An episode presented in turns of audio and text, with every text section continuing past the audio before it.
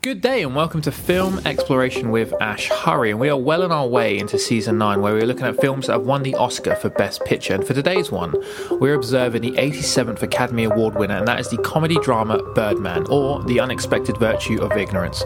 Written and directed by Alejandro G. Inarritu, and starring a star studded cast including Michael Keaton, Edward Norton, Naomi Watts, Emma Stone, and Zach Galifianakis. A film perhaps made for actors or people in the movie industry at first glance, but after watching this movie about a washed up actor trying to make a comeback on Broadway, the film actually extends its initial thoughts from the trailer and synopsis into something much more thought provoking.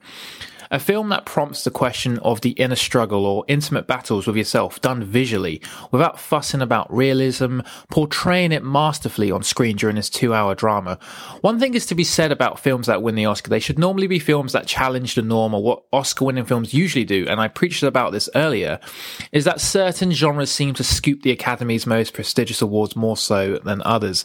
They frequently fall into the biopics, the dramas, the war stories, but this one is probably none of them. A drama drama at best, but you can say that about every single film that a film is a drama. And if that, and you know, if you're being lazy, all films are dramas. But nonetheless, you know, this film is a drama. You wouldn't theoretically be wrong by calling it a drama, but it's so much more. What Birdman is doing is extending out the thought of the profession of an actor or star and trying to bring them down to our lives and level in terms of seeing what a person goes through in the limelight with battles we tend to have, dare I say, as normal people the struggles with work, with being respected, with expectations, family, reputation, these are all things everyone goes through, everyone's mind, and an actor's shouldn't be any different.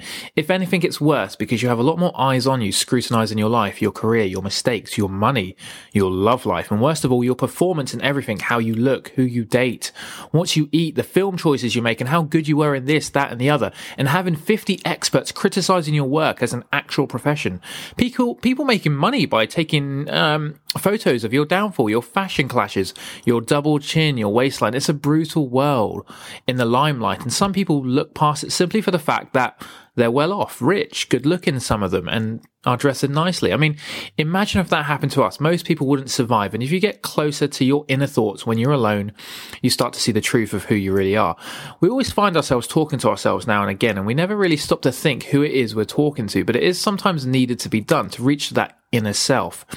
Who we're talking to is usually irrelevant. It's the effect it has on you when you do talk to yourself. Now, one thing incredible about this movie and what many people were undoubtedly on board with, in myself included, was the return and comeback of Michael Keaton which was long overdue. Blessed the screens as a lovable father slash snowman in Jack Frost, his little eccentric cult performances, Beetlejuice dropping in on B movie crime films like Out of Sight and Tarantino's Jackie Brown, but back in 1988, Michael Keaton was the man of the hour, the man of the year, beating out 500 actors for the first proper live action movie of the Cape Crusader Batman. Speaking of Batman, in fact, that Birdman suit that Michael Keaton wears was made on a mannequin of his own body from Batman. Some loved it, some hated it, but Michael Keaton donned the Batman cape in two films. He was an A-lister that we have now recently come to love thanks to Birdman. Now, somewhere in the 90s though, Michael Keaton, he sort of faded away for reasons unknown to us, and this film, Birdman, single-handedly smashed him out back in the A-listing worldwide world of fame in this most ironic fashion ever.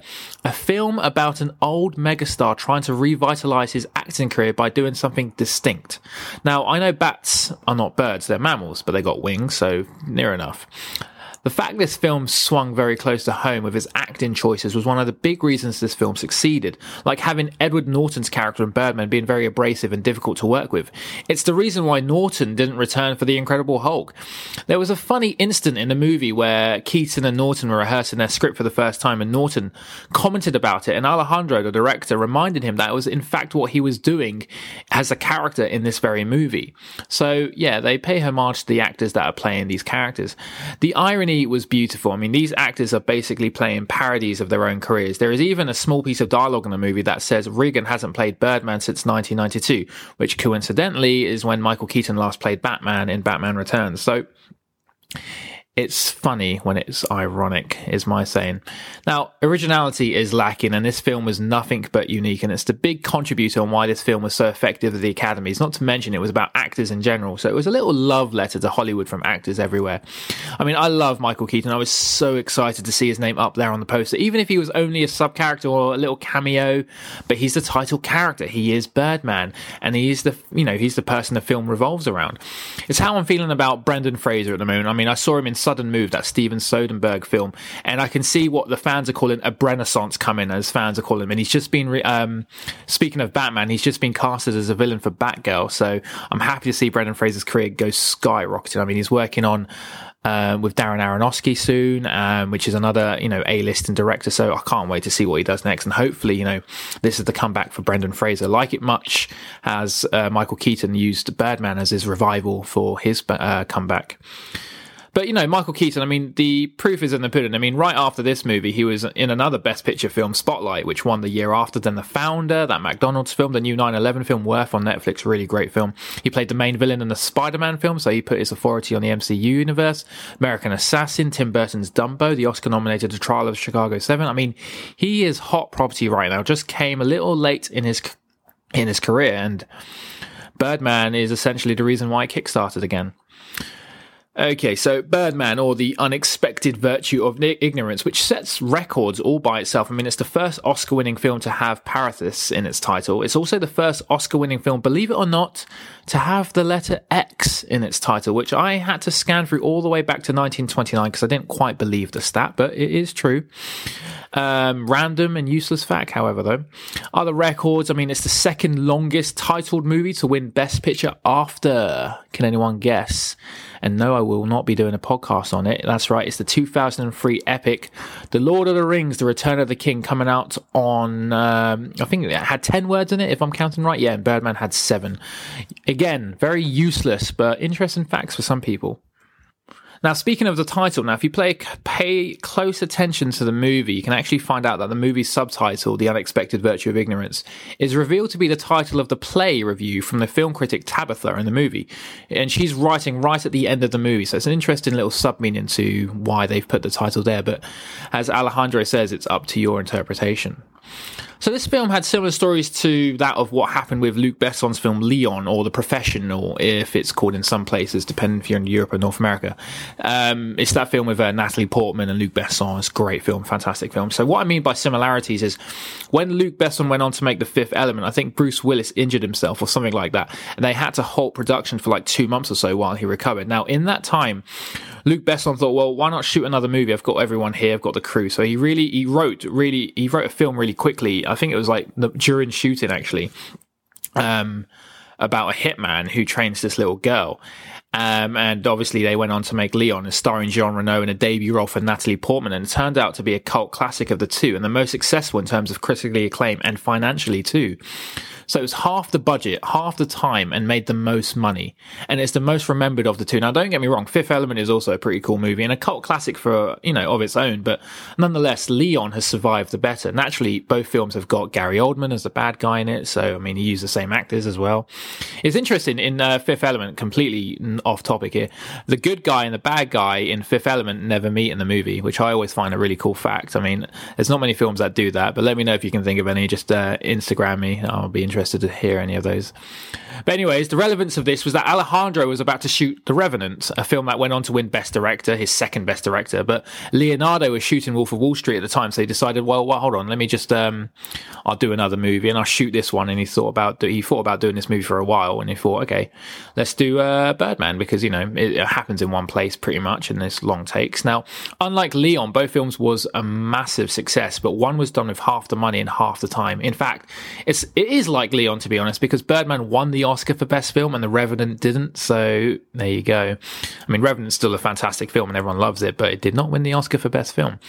However, like I said, both films did get Alejandro Best Director and back to back as well, who is the only, I think, the only third director in history to do that, to win back to back Oscars, which is, um, incredible to be honest. I think John Ford did it with two films, A Grapes of Wrath and How Green Was My Valley, and Joseph Mankiewicz, who did that in the 50s, A Letter to Three Wives and All About Eve back all, all the way back in the late 50s, early 50s, can't remember. But I mean, for someone to do that like 70 years later, back to back, is incredible. Um, and since then, no one's done it. Um, but yeah, you do see these films made within other films that are more successful. And it's almost a serendipitous moment, you know, like Bruce Willis getting injured or Leonardo DiCaprio was still shooting a Martin Scorsese film. But yeah, sometimes it works for the better. Sometimes they don't always work out. Like when they had to wait for Tom Hanks to lose weight in Castaway, Robert Zemeckis went and shot What Lies Beneath, and Castaway still came out the bigger film. So not always the case. So there you go. Anyway, I'm dabbling now. So Birdman, half the time to shoot in comparison to The Revenant, which of course the case because The Revenant had to relocate because they didn't get enough snow where they were. I think they were in Argentina or something. Whereas Birdman is basically in one building with lots of long takes. The film, the film was carefully rehearsed and shot in sequence. Editing only took about two weeks. I mean, editing usually takes about two three months but two weeks for this film. The film that the you know they the shooting only took about two months as well and that included the rehearsals of the movie. A luxury not many film directors allow actors to have. You don't really rehearse. You just need to lower your lines and then the director will direct you. But they were rehearsing. I mean for a film like this with unusually long film intake they had to rehearse otherwise god help them. Apparently edward norton and michael keaton kept a running tally of mistakes made by the actors and actresses and it turned out that emma stone made the most mistakes with zach making the least Saying that though, Zach did make many other mistakes, but he played it off quite well enough for the actors to be included, so they didn't have to restart the shot. So there are some of that included in the film. So he was just pretty good at improvising, and it worked out uh, well for the scene. But yeah, what a film to revive your comeback! Nothing easy. These long takes, thousands of lines of dialogue, where your timing has to be on point, on cue of the action and the movement of the camera. I mean, you know, Michael Keaton had to, you know, do his homework for this movie.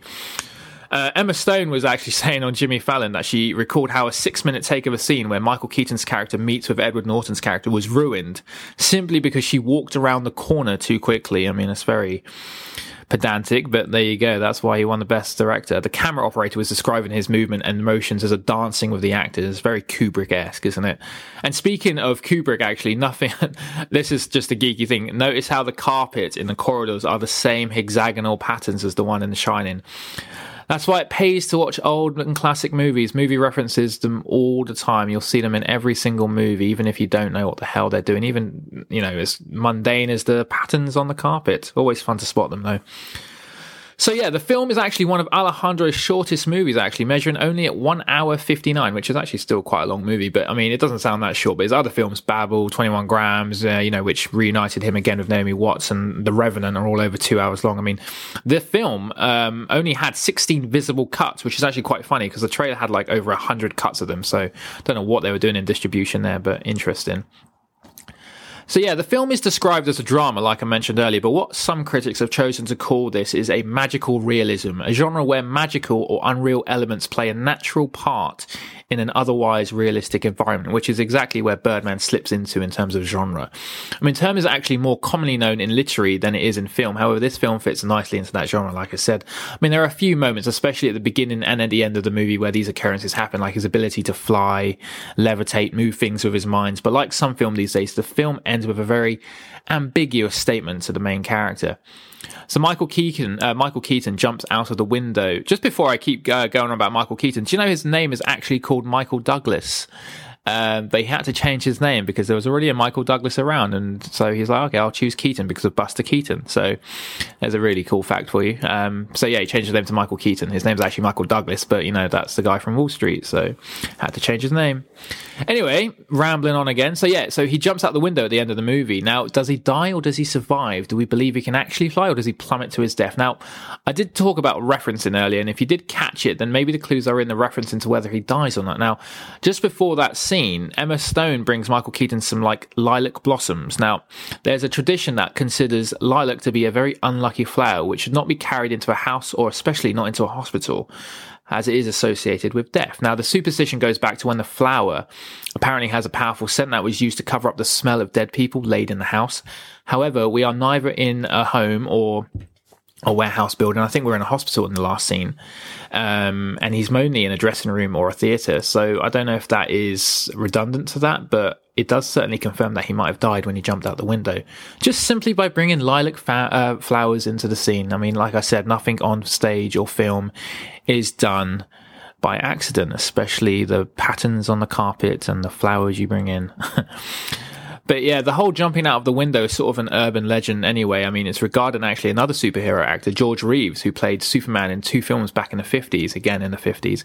It was once believed by many that George Reeves jumped from a window believing he could fly like his character Superman. I mean, the truth is he actually died from a gunshot wound, probably self-inflicted too. However, he was very much, it was very much believed for a long time and some still believe it today, actually, much like some people still believe Elvis is still alive, that he jumped out of the window thinking he could fly like his character that he played. So I don't know if that was like a homage to that sort of thing, because they are both playing superheroes, but who knows? I mean, it could be just a, a nice little nod there, but we don't find out if he lives or dies.